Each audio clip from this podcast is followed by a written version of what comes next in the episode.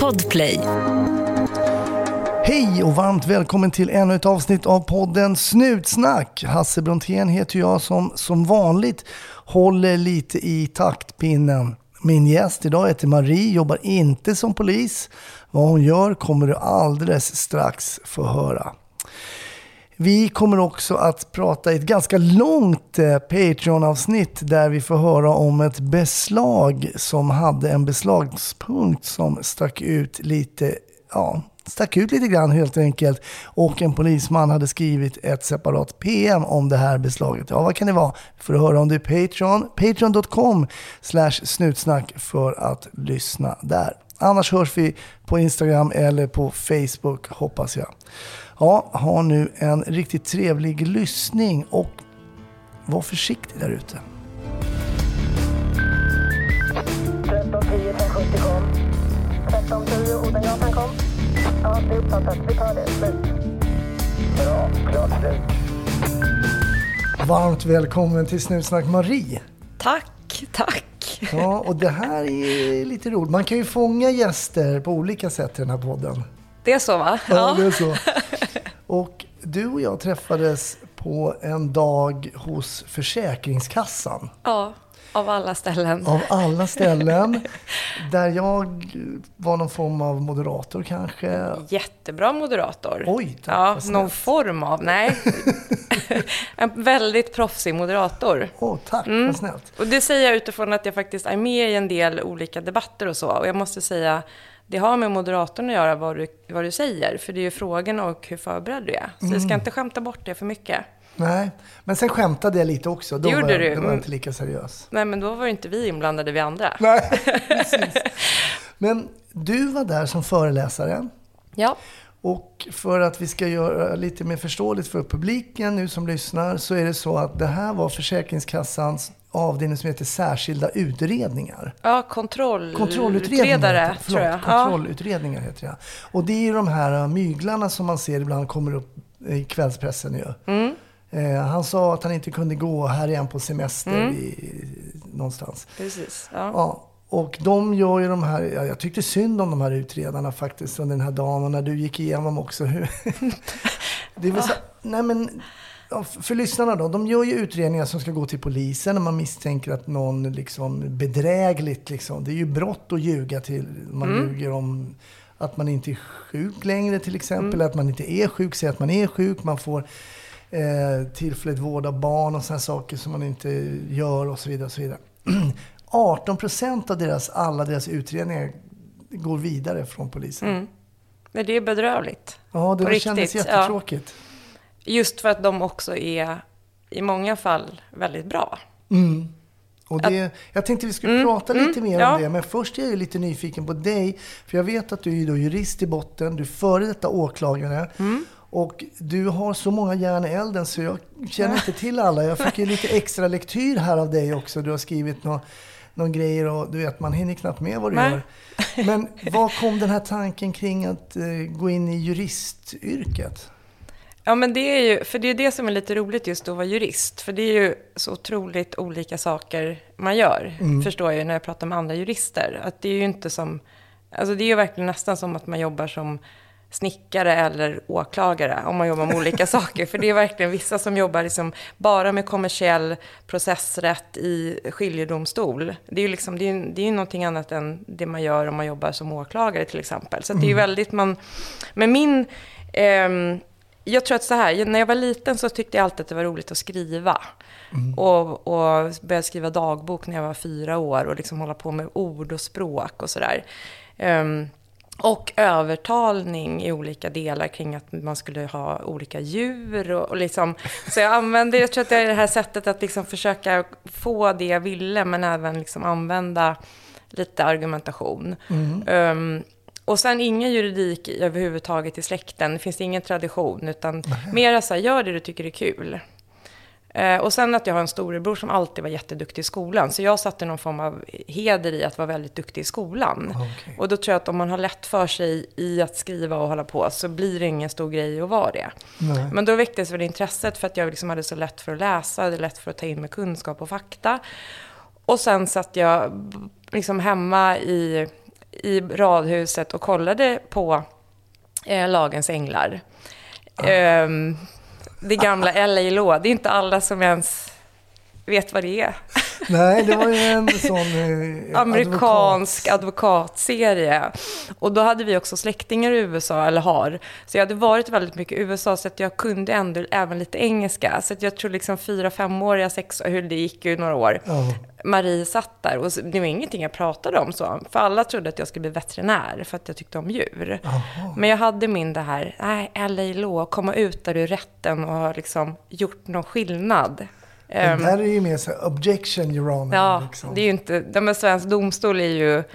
Man kan ju somna ibland. Nej, Ja, inte men om som åklagare. jämför Men, med, med, Ja. man jämför lite med de här i alla fall tv-serierna. ja, nej, det är ju ingenting alls som stämmer. Men jag tror idén och bilden om att någonstans här kunna använda... eh, Liksom jag tänkte också så här sammanhang, man kan hjälpa någon. Och det blir ju väldigt så amerikanskt, de här serierna, att det är någon stackare och så blir det så här hjältedåd. Och det är ju inte alltid... Det stämmer ju inte heller. Men jag tror, det var lite det, för att jag kan inte hitta någonting annat i mitt liv när jag växte upp som hade med juridik att göra. Ehm, och sen så var det i princip att jag pluggade som en galning, fick fyra och nio. Men då var jag så skoltrött så jag bara... Oj, det var ju jättebra. Ja, jätte, ja, och jättejobbigt att få det. Liksom.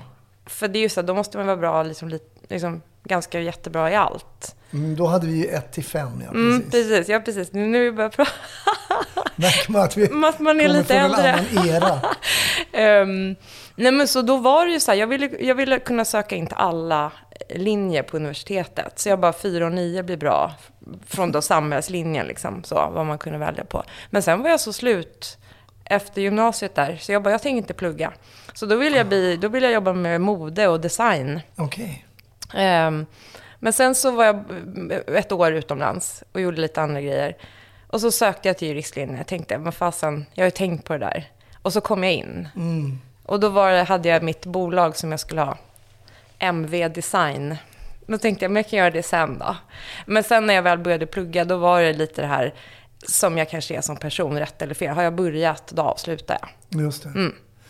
Jag läste någonstans att juriststudenterna är de billigaste att utbilda av alla. För det är bara att slänga på dem massa böcker och bara läs, Ja. läs, läs, läs, Ja. läs. Kom tillbaka när ni kan det. Ja, och ingen praktik. Ingen I alla fall inte när jag pluggade. Alltså det var verkligen, det var totalt så. Ingen material behövs ju inte. Du vet, arkitekter ska ha i alla Nej, fall lite pappgrejer Och tandläkare. kurslitteraturen är ju svindyr, den köper du ju själv. Ja. Men alltså, hur var det? Du nämner ju så här processrätt. Mm. Nämnde du. Det är ju såna, en del sådana otroligt tråkig eh, Mm. lagstiftning och, och mata. Liksom. Var det någonting som du tyckte var bara, det här, är kanske, det här kommer jag nog inte jobba med om jag blir... Liksom. ja, men allting med skatterätt, förvaltningsrätt, även liksom det som var för mycket politik, alltså folkrätt och sånt. Ah, okej. Mm. Det gillade jag inte. Och så tyckte jag, det svåraste jag egentligen tyckte, det var ju straff och processrätt. Och det är det jag sen jobbar med. Mm. Det det. För det var, och jag hade också ambitionen då, ligger lite i hur jag då är, att få jättebra betyg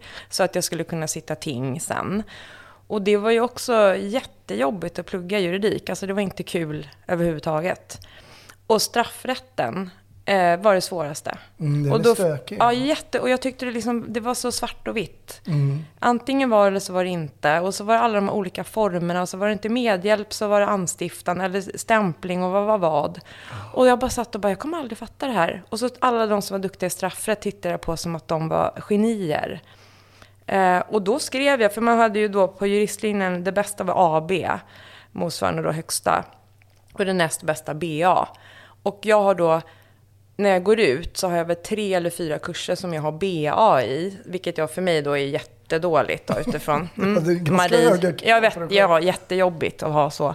Och det är ju straffrätt. Ah. Jag, jag kunde inte knäcka koden. Och det som du sen kommer att Ja, jobba med? för jag var, det var, just jag skulle jobba med civilrätt. Aha. Det här straffrätten fattar jag inte. Usch, svårt. Ehm, men sen hade jag en mentor. Det är också så här tillfälligheter. Jag sökte till ett så här projekt då som de hade för kvinnliga juriststudenter för att få lite engagemang. Och då ville jag ha någon som jobbar med processrätt. För jag tänkte det här med processer, då var vi tillbaka till LA där. Att jag liksom, nu har jag tragglat igenom, nu vill jag... Och då fick jag en åklagare som min mentor. Och hon höll på jättemycket att utbilda poliser, var ute på polishögskolan. Och då var jag så här, men gud vad roligt. Um, så hon väckte in alltså, intresset för just åklageriet. Och sen hade vi kont- och har fortfarande kontakt, hon och jag. Um, och då började jag också vara ute på Polishögskolan. Så när jag är klar jurist så var jag ute gratis. På, ute i biblioteket satt jag med. Jag vet inte liksom, vad, ja, men jag gjorde det. För jag frågade dem där ute, tror ni att det finns intresse för dem i de här basgrupperna? Jaha. För jag visste ju själv hur svårt jag tyckte det var med straffrätt. Så jag satte mig ute i biblioteket där, alltså jättekonstigt, helt gratis. Och det var jätte... Hjälpte folk? Absolut. Så det var en tjej som inte fick någon hjälp av sin lärare. Och hon, och så lite så här, inte, hon, hon har sagt det, tack vare mig så klarade hon juridiken. För att hon satt just och tragglade med de här osjälvständiga brottsformerna. Och, ehm, och där någonstans tror jag det som, om man ska bygga ihop det jag gör nu, att jag nu är liksom mitt egna bolag och jag utbildar fortfarande inom polisen och sätter någon form av värde i det här med att det är så onödigt att bara jag kan. Det är bättre om tio till kan. För det varför ska jag gå runt med det här i mitt huvud? Just det. Ehm, så jag, och det är fortfarande personer som jag har kvar i mitt bekantskap, jag ska inte nämna namn nu då, men som är verksamma poliser som fortfarande kan, jag kommer ihåg när vi satt där och tragglade i biblioteket. Ja, roligt. Ehm, så det var precis när jag var klar jurist. Ehm, och sen så var det lite olika vägar fram och tillbaka och sen att jag ändå så här, nej men det blev åklagare. Men det är så roligt Ja. tycker jag. Och det, och det är också som en röd tråd tycker jag genom podden. Att så här, men så träffade jag den här killen eller tjejen och så var han åklagare. Äh, då blev jag åklagare. Alltså, Ja, Och- att man inte har en, en mer så här, integritet i sig själv, vad man ska göra. Jag träffade henne och så, för jag skulle bli affärsjurist liksom. Poddtips från Podplay. I podden Något Kaiko garanterar östgötarna Brutti och jag, Davva, dig en stor dos skratt. Där följer jag pladask för köttätandet igen. Man är lite som en jävla vampyr. Man har fått lite blodsmak och då måste man ha mer. Udda spaningar, fängslande anekdoter och en och annan arg rant. Jag måste ha mitt kaffe på morgonen för annars är jag ingen trevlig människa. Då är du ingen trevlig människa, punkt. Något Kaiko, hör du på Podplay. Därför är gardinerna. Hur, vad var det som gjorde att du tyckte att det lät lite spännande plötsligt med det här då med eh, åklagare och, och, och Men hon jobbade som miljöåklagare. så hon var det mycket jag. ute, alltså det var nog det tror jag. För att jag tror egentligen, alltså juristrollen, renodlad, det är ju väldigt mycket sitta vid datorn. Om man ska tänka den traditionella. Och det är ju supertråkigt. Ehm, man kan göra det, liksom, tycker jag, i olika sådana här, nu sitter jag vid datorn idag. Men så vet jag att nästa vecka behöver jag inte sitta så mycket.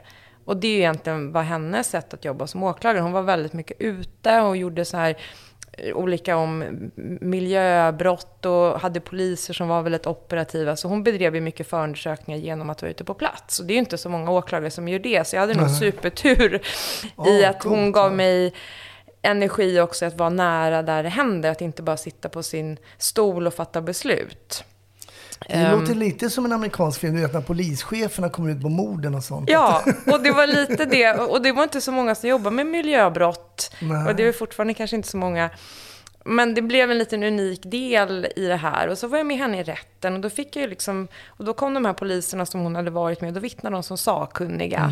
Så för mig fick jag ju liksom helheten utan att jag egentligen förstod kanske så mycket vad det handlade om. För det var mycket kemikalier. Det var mycket med hur man tankade. Och ja, var, Men hur går man från färdig jurist till åklagare? Hur är liksom gången till att bli färdig åklagare? Liksom? Ja, men jag gick den traditionella med att man blir antagen som aspirant. Och då är man åklagaraspirant i nio månader. Och sen så blir man assistentåklagare.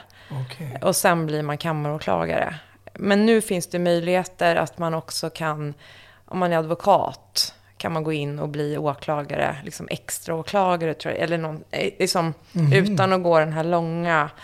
Eh, fast jag kan tycka så här, om man ska göra det så ska man nog göra det på riktigt. För att du behöver den grunden tycker jag. Jag lärde mig supermycket genom att det tog lång tid innan jag blev kammaråklagare. För när du väl blir det, då är det ju alla tvångsmedel. Du har jourerna, ehm, du förväntas kunna liksom allting. Du kan, Hororna, vad är det? Jourerna, alltså nattjourerna. Alltså jourer, jag tycker Ja. hororna. Jag bara, börjar man jobba med horor direkt? Nej, är- Sorry. Jo, nej, Ja, ut, ut, mitt uttal. Jour, nattjourerna. Ja, just det. Ja. Jourerna, ja. Ehm, att du behöver sitta i det här ensamma utsatta. Sen har du ju alltid såklart möjlighet, men det är ändå utifrån ett beslutsfattande. Och jag är jätteglad att jag hade de här åren innan som man verkligen har landat i.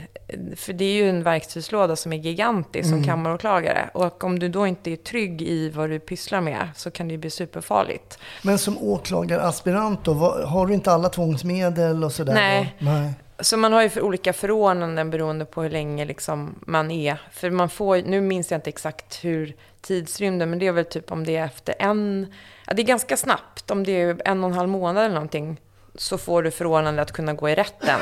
Men det byggs ju på beroende på. Sen är det ju vissa som Ja, men som skulle blivit kammaråklagare en viss tid och sen kan man bedöma att man kanske har varit sjuk eller man har inte hunnit jobba med tillräckligt många ärenden och då kan det där förskjutas. Så att det är inte bara någonting du, nu är det det här datumet, nu blir du kammaråklagare, utan det är en viss liksom, mognad och man går ju de här kurserna och så får man ju sin badge, vilket inte alla vet.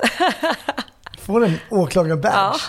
När flashade ni den då? Mm, jag gjorde det i en husrannsakan en gång på, ehm, det var en spelklubb som hette Krukan på Krukmakargatan på Södermalm. Och då var jag lite så här, det var enda gången som jag bara, Hur ser den ut då? Är den som en polisbricka fast med ja, åklagare? den är exakt som en polisbricka, men det står ju åklagare, så är det det. Och den är ju jätterolig ibland att ta fram. Just Ja. bland, om vi nu, nej, bland, om man nu i den här podden kan säga snutar. För jag tycker man kan säga snutar om man tycker om polisen, men vissa använder det på ett dåligt sätt. Men jag Mm. Just gör det för att jag tycker om polisen. Men ibland kan det vara lite roligt. Ja, men något så här, när man sitter med någon polismästare eller någonting så kan man bara, men min badge då? Och då blir det lite, alltså det är lite barnsligt, men det kan vara så här, och då är det många som bara, har ni en badge? Absolut, och det är en procession med riksåklagaren. Så får man ju sitt diplom och så får man sin badge. Perfekt. Det är skitroligt. Jag gillar badges. Ja, ja, och så nu, bara hur man ska använda den, hur man ska flippa upp den. Men det är en annan, Det är en konst i sig. men den används ju aldrig som åklagare. Jag förstår. Men kommer du ihåg ditt första när du var kammaråklagare? När du liksom, kom du, blev du då, så ja men nu hamnar du på den här kammaren och har hand om, eller hur? Nej, det blev ju bara att egentligen... Det är bara att man bytte titel. Ja, och att det var blev man- lite mer på riktigt. Det var väl Ja, mer så jag mm, tyckte. Att nu har jag liksom visat lite, alltså kanske man tänker som advokat. För innan är du biträdande jurist och sen gör advokatprov, du blir advokat. Och kanske likadant när du går domarbanan, när du liksom blir en ordinarie rådman. Även om det tar längre tid. Men lite den här kvalitetssäkringen ändå, så här, men jag vet vad jag pysslar med, nu har jag min titel. Ehm, och, och ändå så här, känslan av att nu är jag anförtrodd att fatta alla tvångsmedelsbeslut. Och jag Mm. kan ha de här jourer, jourerna när jag sitter ensam i natten. Och, Det ehm, säger väl mer om mig än om ditt uttal kanske. Jag vet jag inte. vet inte heller. Ehm, men däremot minns jag min första rättegång där jag var urkass. Uh, för man det? tränar ju liksom inte på... Nej. Det är ju inte så att... för Varför att, var du urkast? då? Därför att jag, min handledare var med mig. Och jag hade då en... Var du nervös? Ja, och jag hade skrivit ner vilka frågor jag skulle ställa och det är ju värdelöst. Det, du, liksom, du får ju ställa frågan ut efter vilka svar du får. Inte, du kan inte ha åtta frågor förberedda. Nej, okej. Du måste ju veta vart ska du? Du ska få en fällande dom på det här brottet. Vad är rekvisiten? Precis, och det är som ett levande väsen. De säger Ja. någonting annat, då måste du kontra från ett annat håll. Jag kan ju inte sitta liksom, för om han bara, hur var, om jag, att han har sagt att bilen var röd. Så säger jag, hur var den röda bilen? Fast han sa ju nu att den var blå.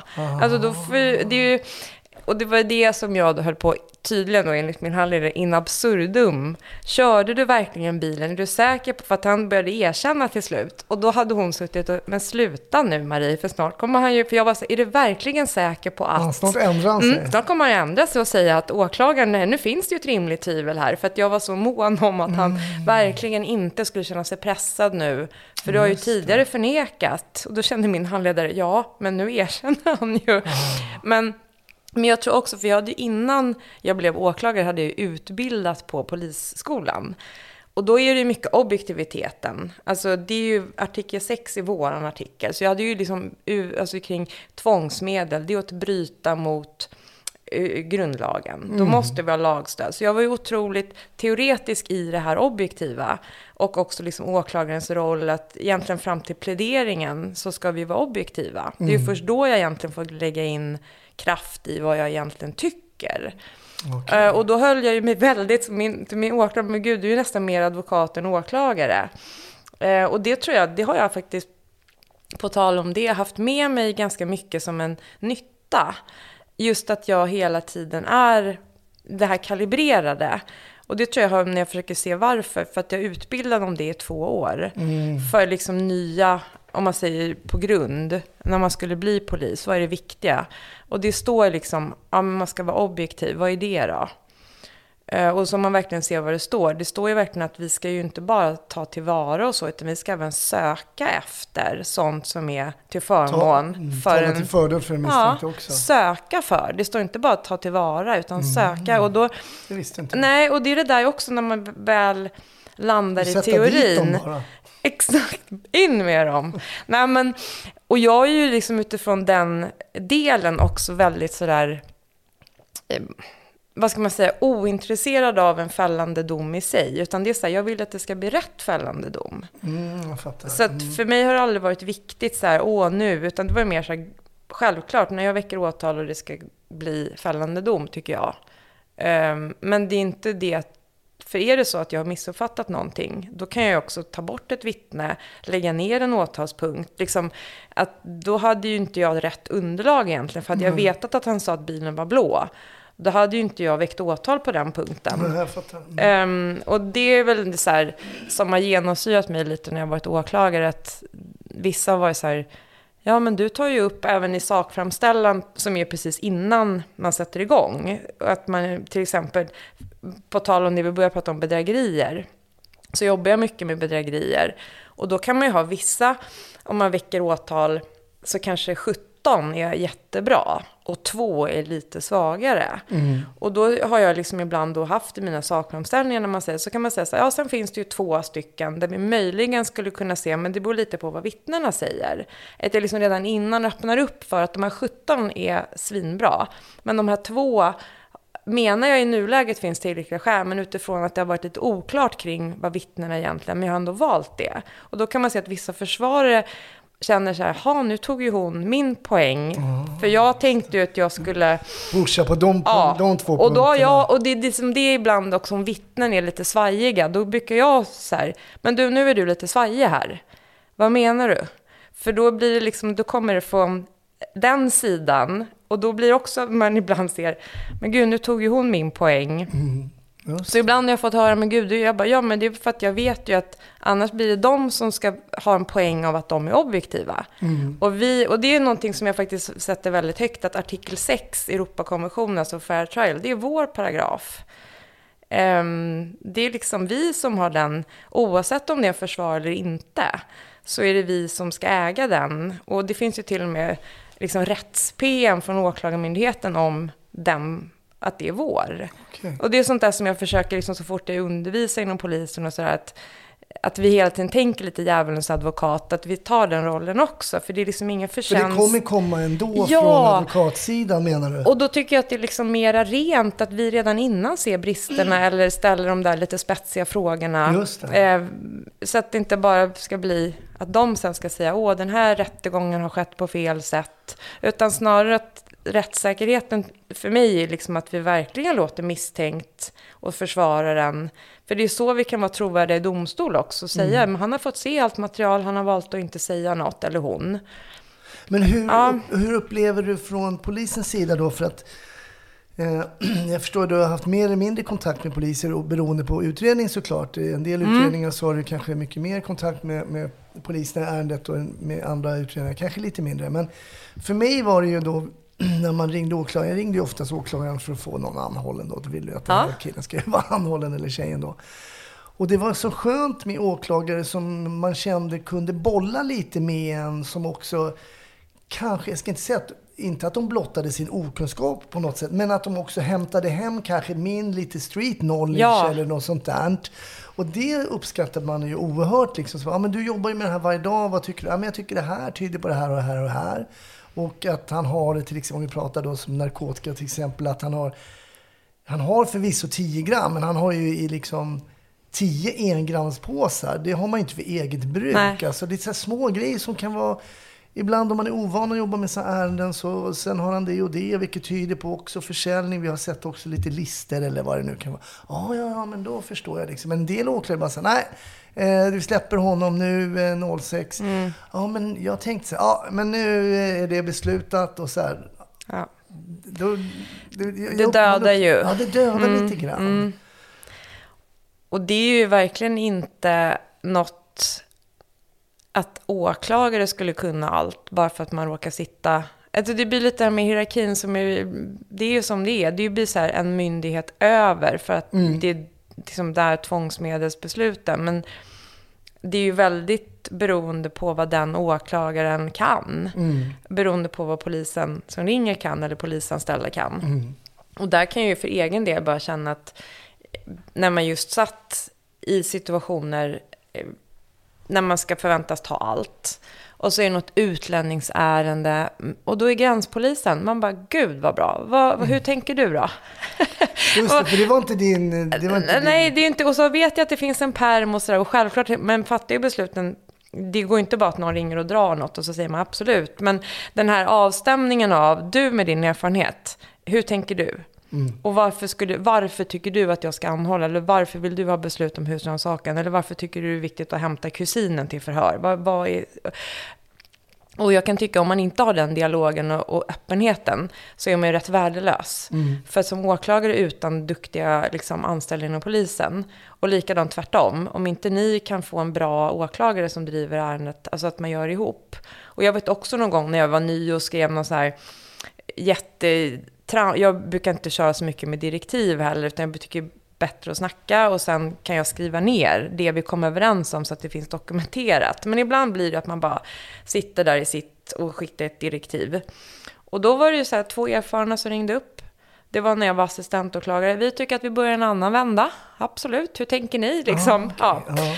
Och det är ju då jag tycker att man måste vara i sin profession. Vad kan jag egentligen om det här? Och så är det två superduktiga luttrade på liksom krimjouren som bara alltid brukar göra så här. Ja, det blir jättebra, då gör vi så.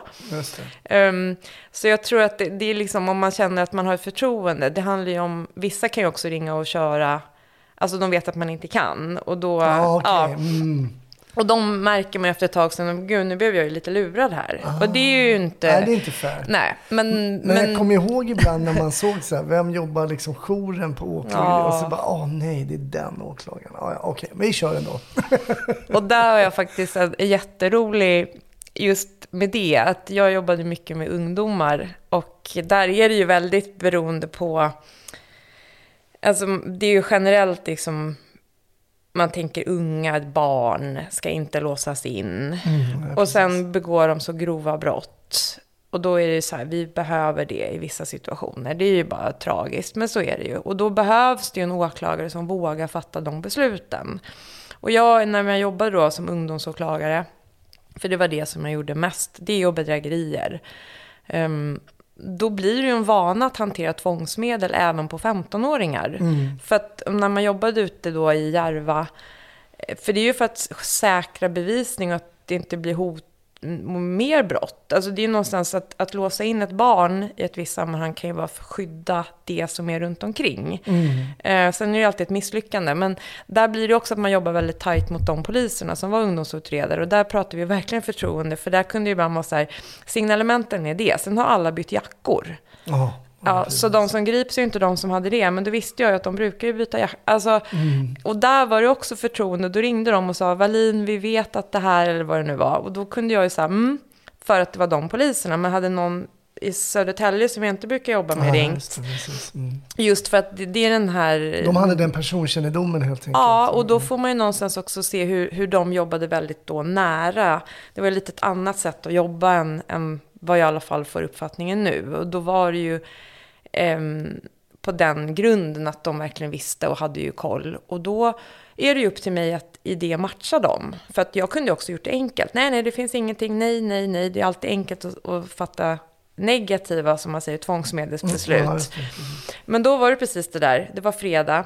det var efter, jag vet, det var efter midsommar, för min bil hade börjat koka på vägen hem från midsommar, så den stod ute i Åkersberga. Och jag skulle hämta den, och de stängde verkstaden 17.00 Åkersberga. Och jag gick av vanliga passet 16, dagjouren. Och då var det sån här herrejösses härva och ungdomspoliserna ville ha massa tvångsmedel. Jag hade börjat med det och så sa jag så här, nej, alltså jag måste till Åkersberga. Och jag hade gjort precis hur jag skulle hinna till liksom 16.58 skulle den här Roslagsbanan. Så att jag skulle, att han där på, på den här verkstaden skulle vara kvar då två minuter. Det går inte. Och då sa de, men kolla Marie vem som har jouren. Mm. Vi kommer inte få ett enda beslut. Nej. Ah, Ehm, så du visste också när du... Ja, ja, men det alltså- var den åklagaren. Bara, ja. Om man inte är van att anhålla ungdomar. Det är inte någonting du bara gör då med också poliser som du inte har jobbat med. Och så någonstans i det här systemet med rättssäkerhet och trygghet i dina beslut. Och då var det bara för mig och eh, vi kör dig dit. Ja, du körde dig till verkstaden. Ja, du ser. Praktiskt på tal om att man liksom hittade en lösning där. För Ja. att det någonstans var att jag också visste att annars kommer det vara hot och övergrepp i rättssak och herrejösses. Och det blir någonstans i systemet mer jobb för alla. Men jag kunde också se den här, ehm, och nu kan jag säga det här för det var så länge sedan då, känns det som. Men alltså lite att, ja, det är ju personberoende, det ska inte vara det.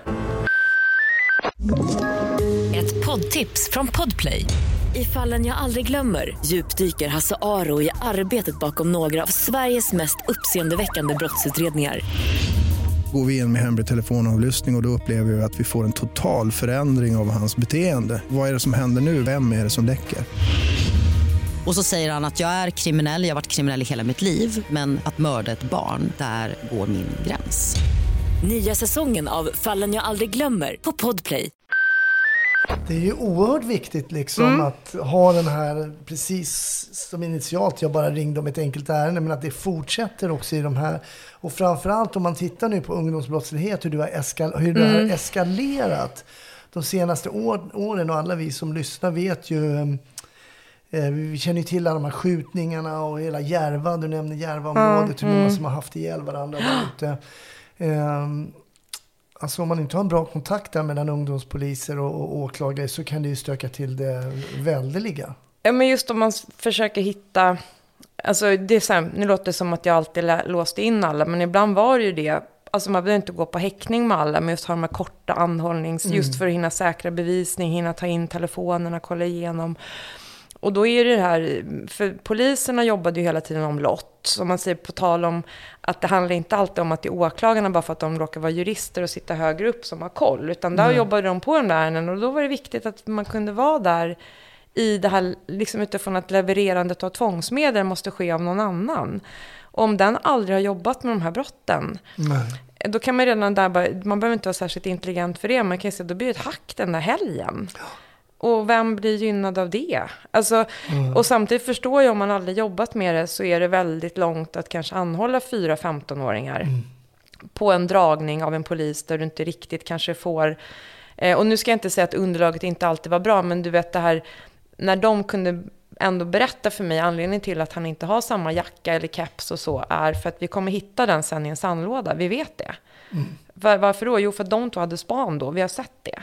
Ja, det finns ingen span-PM på det än. Men jag får ta det på de muntliga uppgifterna. Och sen kommer ju allting. Och det var därför jag menar det här med förtroende och att de som ringer. Det handlar ju lite om att sälja. Mm, ja, precis. Man Eller måste vara mycket, ganska verbal och ganska duktig retoriker Ehm, ibland för att lägga upp ett ja. case och, och så vidare. Och så vidare. Och det det- borde man ju träna mer på som polis, Jag tänkte säga, jag. ja, och för jag menar, vi hade ju på skolan där lite sån här spel, att de skulle ringa åklagaren. Ja, men du, du har ju också undervisat på skolan och det blir ju, ja, men då är man ju det här, men samtidigt att ha den tanken om eh, när du själv ska ta emot något och någon bara ringer och pratar. Du vet inte vad, vad, är det, vad vill du? Nej, precis. Och så vill man inte avbryta heller. Men det var ju alltid det här, man, bara, man, vill, man vill på en gång så här, vad heter du, för och efternamn? Just det, och, vilket, börja där. ja, och vilket telefonnummer ifall det bryts. Så det var ju mina så här, namn, för och efternamn, telefonnummer. Och sen, och sen vad vill du? Liksom. Jag kommer ihåg Ja. det jobbigaste för mig som lärare på skolan, det var när alla så här stoppade en person och så sa ja, nu ringer vi åklagaren, så ringde de åklagaren, ja, jag är åklagare idag. Ja, Och- då spelade du. Ja, då spelade Ja. lite åklagare och sen så ringer de då, då skulle de ha ett beslut om en kroppsvisitation. De har Mm. påträffat någon och, så, och du vet, när jag jobbade ute, vi gjorde ju alltid fara och dröjsmål. Mm, ja.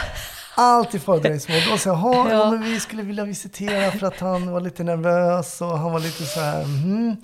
Nej, det är för svagt liksom. Mm. Då hade jag redan muddrat honom i verkligheten tre gånger själv. Men det är ju också Mm, det här att ha mycket på fötterna. Man har jobbat mycket med sak ute och vem man träffar på eh, och allt sånt där. Det hade jag inga som helst problem att motivera i en anmälan sen. Men när det blev så vagt när man fick det, och det var helt naturligt att man fick väldigt vagt från en student som ringer första gången till en åklagare och bara säger här, vi vill kroppsvisitation. Nej, men vi tror att han typ har knark på sig. Ungefär så. Ja. Och då blir det ju inget beslut på det. Nej. Men, ehm, ja, men det var väldigt lärorikt på ett, ett annat sätt att liksom gå tillbaks till skolan och gå tillbaks till den här oerhört teoretiska delen av polisarbetet som man måste lära ut. För man kan inte komma ut sen och då jobba praktiskt polisarbete utan att ha de teoretiska kunskaperna i botten. Liksom fara i dröjsmål såklart används ju på ett helt annat sätt av narkotikapoliser på gatan. Och kanske det skulle kallas, det är inte ens gråzon eller vad som helst. Om, med någon som jobbar med bedrägeri. Någon så här, de skulle agera på ett annat sätt. Men det är ju precis var man är i sin del av den här juridiska vingården någonstans. liksom, av allting, liksom, vilka druvor man plockar. Gud vad fint du beskriver. Ja, Ja. du ser. Eh, Men jag brukar alltid fråga mina gäster, eh, en annan sak innan vi släpper ungdomarna Ja. där. Kände du, vilka år var det du var ungdomsåklagare? Från... Det var fram till 2013 som jag jobbade mest med det. Kände du redan då att det liksom kanske var i, liksom i en eskalerande? Ja, jag är inte, alltså det är så otroligt. Jag tror att alla vi som har jobbat är inte ett dugg förvånade. Nej. Eh, Det var ju också väldigt mycket i att de... Det är ju så också som åklagare, då får man ju... Man har ju sin tjänst och så lottas ju ärendena in på en. Så de trodde ju att jag var efter just den. Men det är så här, tjänst åtta, då fick jag alla. Då blir det samma personer. För att det är ju lite Ja, så, de kommer ju tillbaka. jagar mig. Ja, och då är det också i domstol. Men då får man också tid, jag såg jag såg det lite som en förmån att hänga med dem i pauser. Men då kunde jag också bara, vad gör ni här? Ni ska vara i skolan. Och det är då man hinner liksom, då, och då var det ändå att man, ja men åklagare, men du är ju, du är ju schysst liksom. Ja, det är Ja, poliser, vad är det? poliser får också. Jag tänkte också så här, jaha, men det var lite tror jag att jag också var väldigt tydlig med att de till exempel försökte fula in en telefon på en häckning. Och det är också så här, när jag, och lite kring just helheten med ungdomar, att redan, redan då, om man säger så, för nu är det ju snart tio år sedan, det var ju som hot och det var skit liksom i Solna tingsrätt. Det var ingen ordning på någonting utifrån hur vi såg det. Men sen hur domarna inne i rättssalen uppfattade saker och ting var ju annorlunda. Och det också blir liksom en skillnad. Så vet jag justitieministern var där en dag. Hon bara, det var så lugnt. Så sa jag, men tror du att du får se det riktiga? Eh, för d- d- det är ju liksom också, man är på en häckning för något grovt rån. Och alla vet ju att det ska vara stängda dörrar. Och sen så hör jag när det är stängda dörrar att det är någonting som piper. Okej. Eh, och, och då så här, jag tittar på domaren och bara, nej, ingenting kring att något. Och jag bara, men jag tror att det är någonting som piper. Alltså, och då också, nej, det var ingen annan än jag. Så då gick jag bak i, hittade en mobiltelefon som står på inspelning. Och domstolen vill inte, vill inte ta i det, i alla fall den ordföranden. Så jag sa, men vi har en telefon här på inspelning fast det är stängda dörrar. Och då började han asgarva då, snubben. Och jag sa, men det här, ja, alltså? ja. Jag bara, men det här är inget kul. Ehm, och häktesvakterna tittar så här, ja vi har ingen mandat. Och domstolen bara, nej men vi har inget. Jag bara, fast jag får inte heller ta den i beslag, men vad ska jag göra? Så då la jag den, jag vill inte stoppa inspelningen heller, för jag tänker det är ju bevisning för att han håller på, den som äger. Så jag ställde den i det här schaktet som är där man transporterar in och ut i det här mellan, där det liksom bara är väntan på. Så, så sen får jag ju ringa polisen när de vill ta paus. Och det var också en sån här konstig, grej, just om man, redan, om man säger redan då, med det här ful, och så gick jag ut sen, bara, vem är det som har lämnat mobiltelefonen? Och då var det en, jag bara, men du vet ju att du inte får. Ehm, ja, men alltså jag tänkte ändå, så den här respektlösheten kan jag ju se, den, och därför är jag inte ett dugg förvånad kring att det som det, för det var ju också så här, Och den har inte blivit bättre Nej. heller. och, och då var det ändå någonstans där, inom situationstecken, bara grovt rån. Nu är det så här försök till mord och mord. Alltså, det var ju ändå att de snodde massa jackor och gjorde rån. Mm. Och guldsmedsbutiker och sånt. Nu har det ju gått lite... Överstyr. Men just den här fulheten kring att man också så här, lämnar kvar en telefon, man vet inte. Och så upptäckte jag det. Och då blev de ändå lite så här, ja men det är ju, ja men fan du har koll. Liksom som att det ändå skulle vara att det var lite bra att jag hade koll ändå. Alltså, alltså den här konstigheten, för de tyckte ändå, men du är ju en bra åklagare, men ändå, och jag säger, jag behöver inte bli... Ändå lite taskig som hittar telefonen. Ja, men ändå så. som stökar till då att jag liksom bara, vems telefon? Och då hade de ju respekt, så det var ju en som bara, det är min. Så att jag lyckades ju ändå i den där. Men, och så ringde jag polisen och fick de ju ta upp en anmälan och så blev det ju... Men också den här konstigheten kring, vad gjorde jag där? Tog en telefon som jag inte får ta och la den i någon... Jag vet inte vad jag hade för, på tal om att jag har stått på polishögskolan med, man ska alltid ha lagstöd. Vad gjorde jag? Precis. Ingen aning. Nej, ibland står man ju med någon grej i handen och liksom, vad ska jag göra med den här? Och det var därför lite så här kring just polisens arbete. Det här är ju för, för mig var ju det här liksom väldigt enkel sak ändå att lösa. Men det är just den här komplexiteten i polisjobbet som jag, tack vare att jag varit så mycket ute också med poliser och som åklagare också tvingade ut mig i Alltså trots att mina chefer sa lite så här, nej men du får inte försäkring, nej men då såg polisen till att jag hade försäkring, för jag var ute och åkte Bra. helger för att liksom vara lite så här, när det blir ett jättedåligt förhör ute, som jag tycker då, eller en dålig PM, en dålig avrapportering, ja, man kanske först ska vara lite i vad handlar om.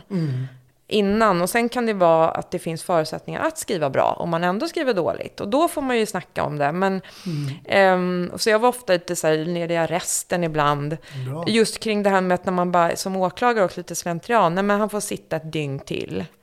Ja, var ska man sitta då exakt? Det är på den här äckliga madrassen nere. Alltså lite, ja. Men det som jag Mm. tycker är lite uppseendeväckande här är det du säger. Det är ju lite det där när justitieministern, för det, det är ju den känslan man sa, ja men det märkte du redan 2013. Ja, det märkte man redan när jag jobbade liksom i, i början 2000. Liksom, Ja, du det måste ju liksom, också man känna igen, ute, ja.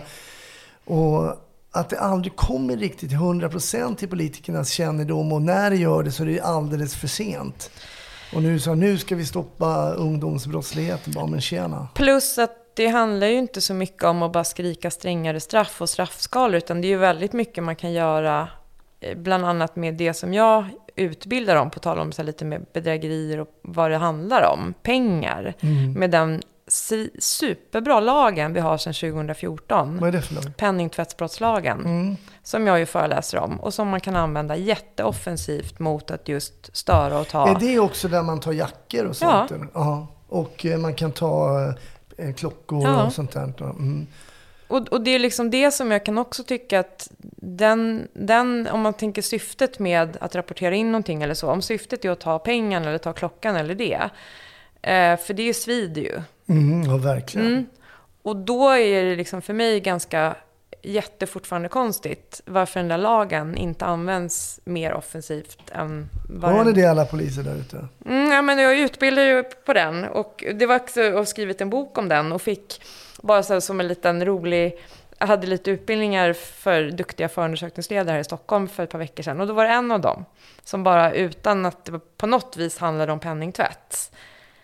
Jag har läst din bok och när vi följer den så kan vi också berätta för åklagarna vad som gäller.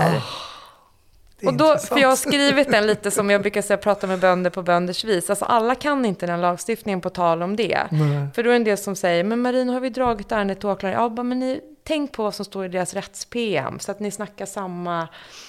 Då sa han det, vet du, när vi använder boken och sen använder vi till åklagaren, då får vi fällande domar. Vad heter boken? Den heter Penningtvätt och straffrätten. Och så har den en klocka på framsidan. För att jag också hade en poliskompis, då höll jag på att säga, vi jobbade ihop tidigare, som är lite mitt bollplank ibland. Och då frågade jag honom, jag hade tre förslag på omslag. Han bara, klockan. Så att det är lite en, en hyllning till honom, utan att jag behöver nämna honom. Men han eh, är en sån som också jobbar, orkar jobba.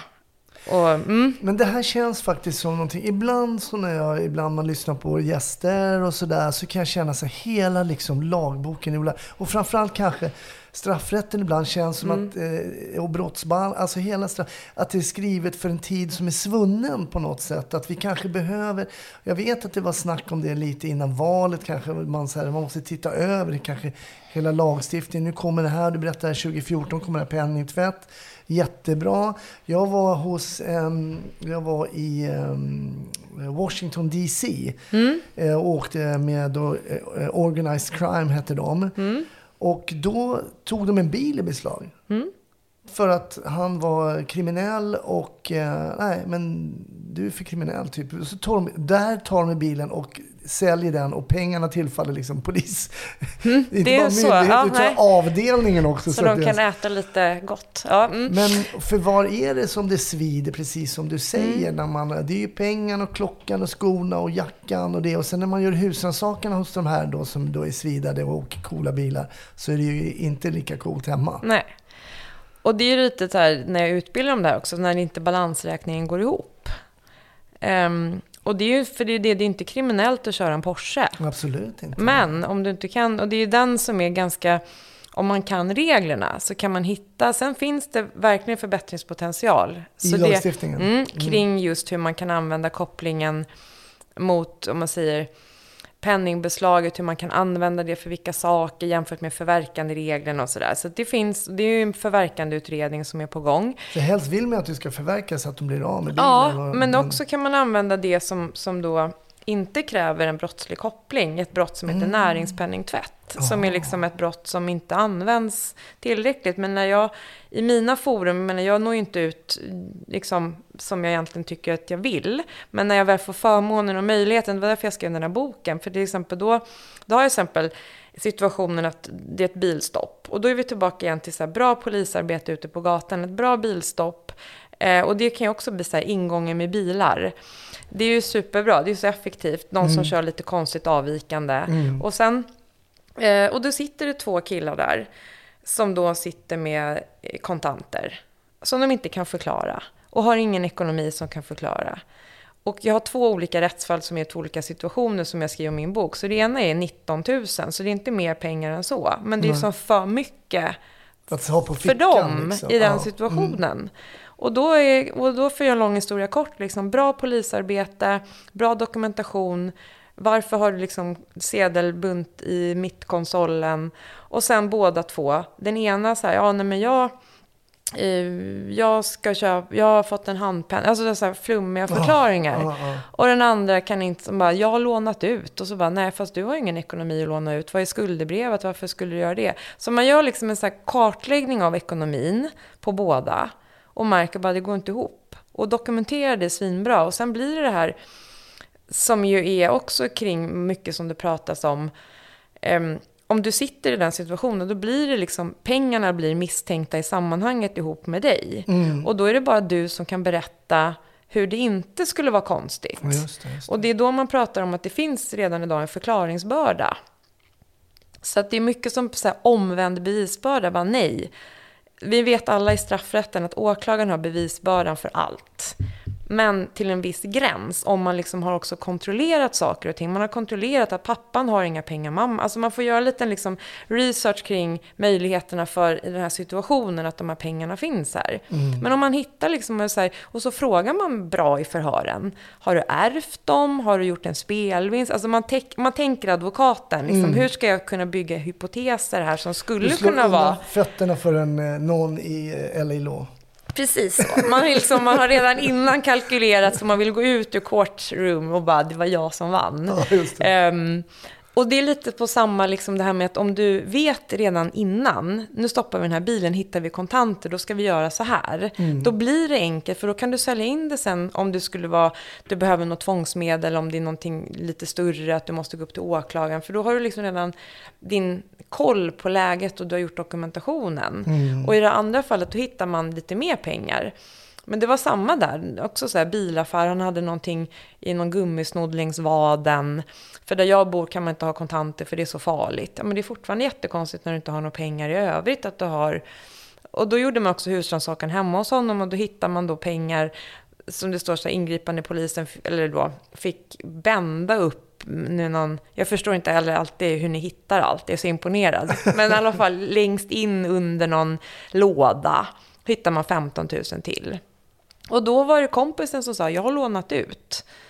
Och då åkte båda de två också dit på det här. För han hade inte heller några pengar att låna ut. Och det är det där som är liksom, då har vi två situationer med just här pengar på gatan som man gör superbra dokumentationsarbete. Man ställer rätt frågor och man paketerar in det ihop med Men tar poliserna pengarna då Ja, i beslag ja. där och sen så om inte de kan Alltså om de kommer med en rimlig förklaring då, då hävs det. Men i övrigt så Annars så de är bli det ju, ja, och då blir det liksom om man använder penningtvättsbrottet, då blir det förverkande. Men om man använder det här näringspenningtvätt, Mm. då, är, då behöver vi ju inte ha någon brottslig koppling. Det är det brottet, det är jättebra på det sättet, alltså, men det är inte så många som använder det. Och det är därför jag blir lite ibland så här, jag skulle vilja ha någon jag skulle vilja ha en sån här podd som heter näringspenningtvätt. Nej, men lite så här bara för att...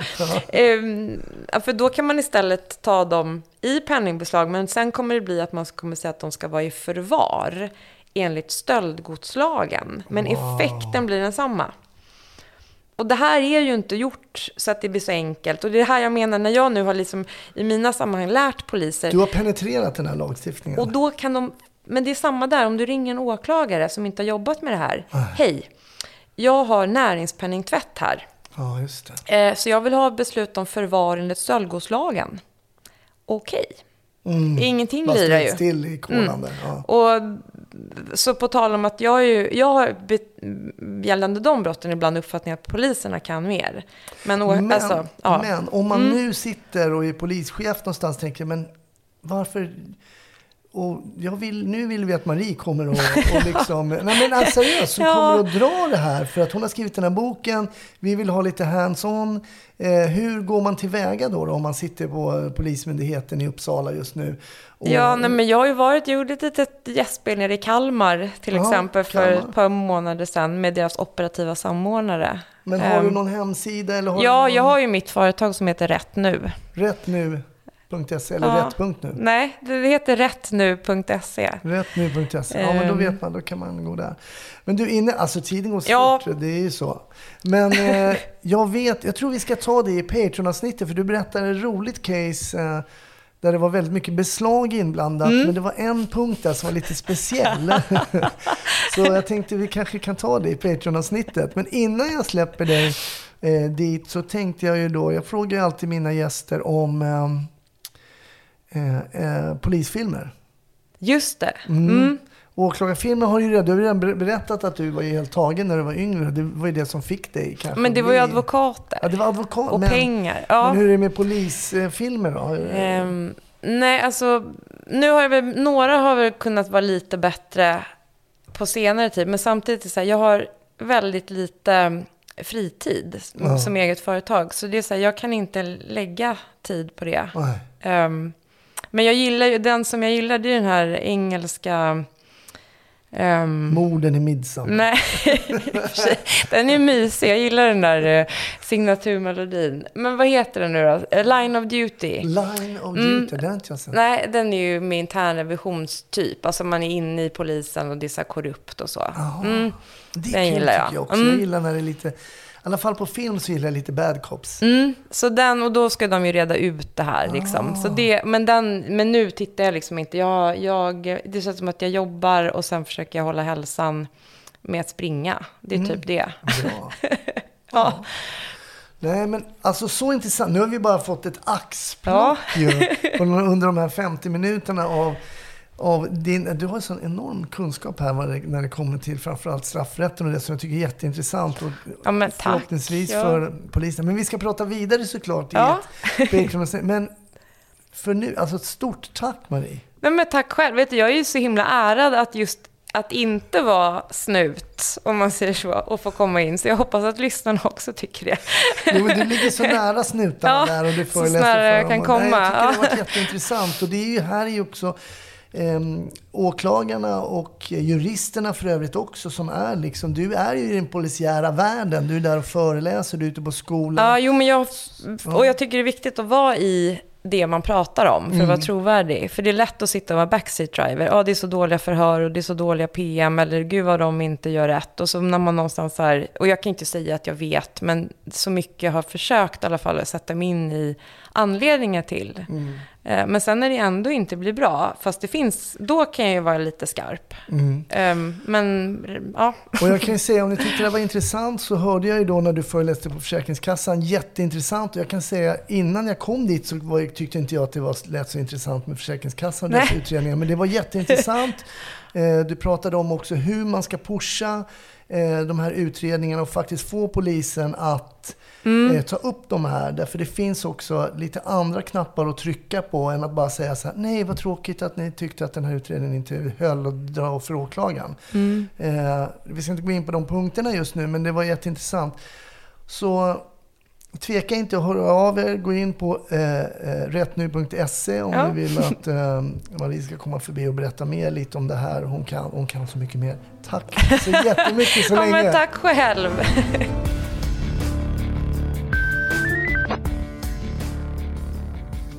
Tack för att du har lyssnat. Eh, om du vill höra bonusmaterialet med Marie så finns det på patreon.com snutsnack. Eh, där finns ju bonusmaterial med väldigt många fler än just Marie så det är bara att eh, lyssna på där. Tack för den här veckan. Jag hoppas verkligen att vi hörs i nästa. Ha det fint. Hej!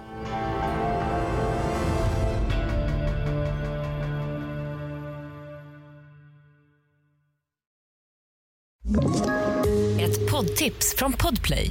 I fallen jag aldrig glömmer djupdyker Hasse Aro i arbetet bakom några av Sveriges mest uppseendeväckande brottsutredningar. Går vi in med hemlig telefonavlyssning och, och då upplever vi att vi får en total förändring av hans beteende. Vad är det som händer nu? Vem är det som läcker? Och så säger han att jag är kriminell, jag har varit kriminell i hela mitt liv men att mörda ett barn, där går min gräns. Nya säsongen av Fallen jag aldrig glömmer på Podplay.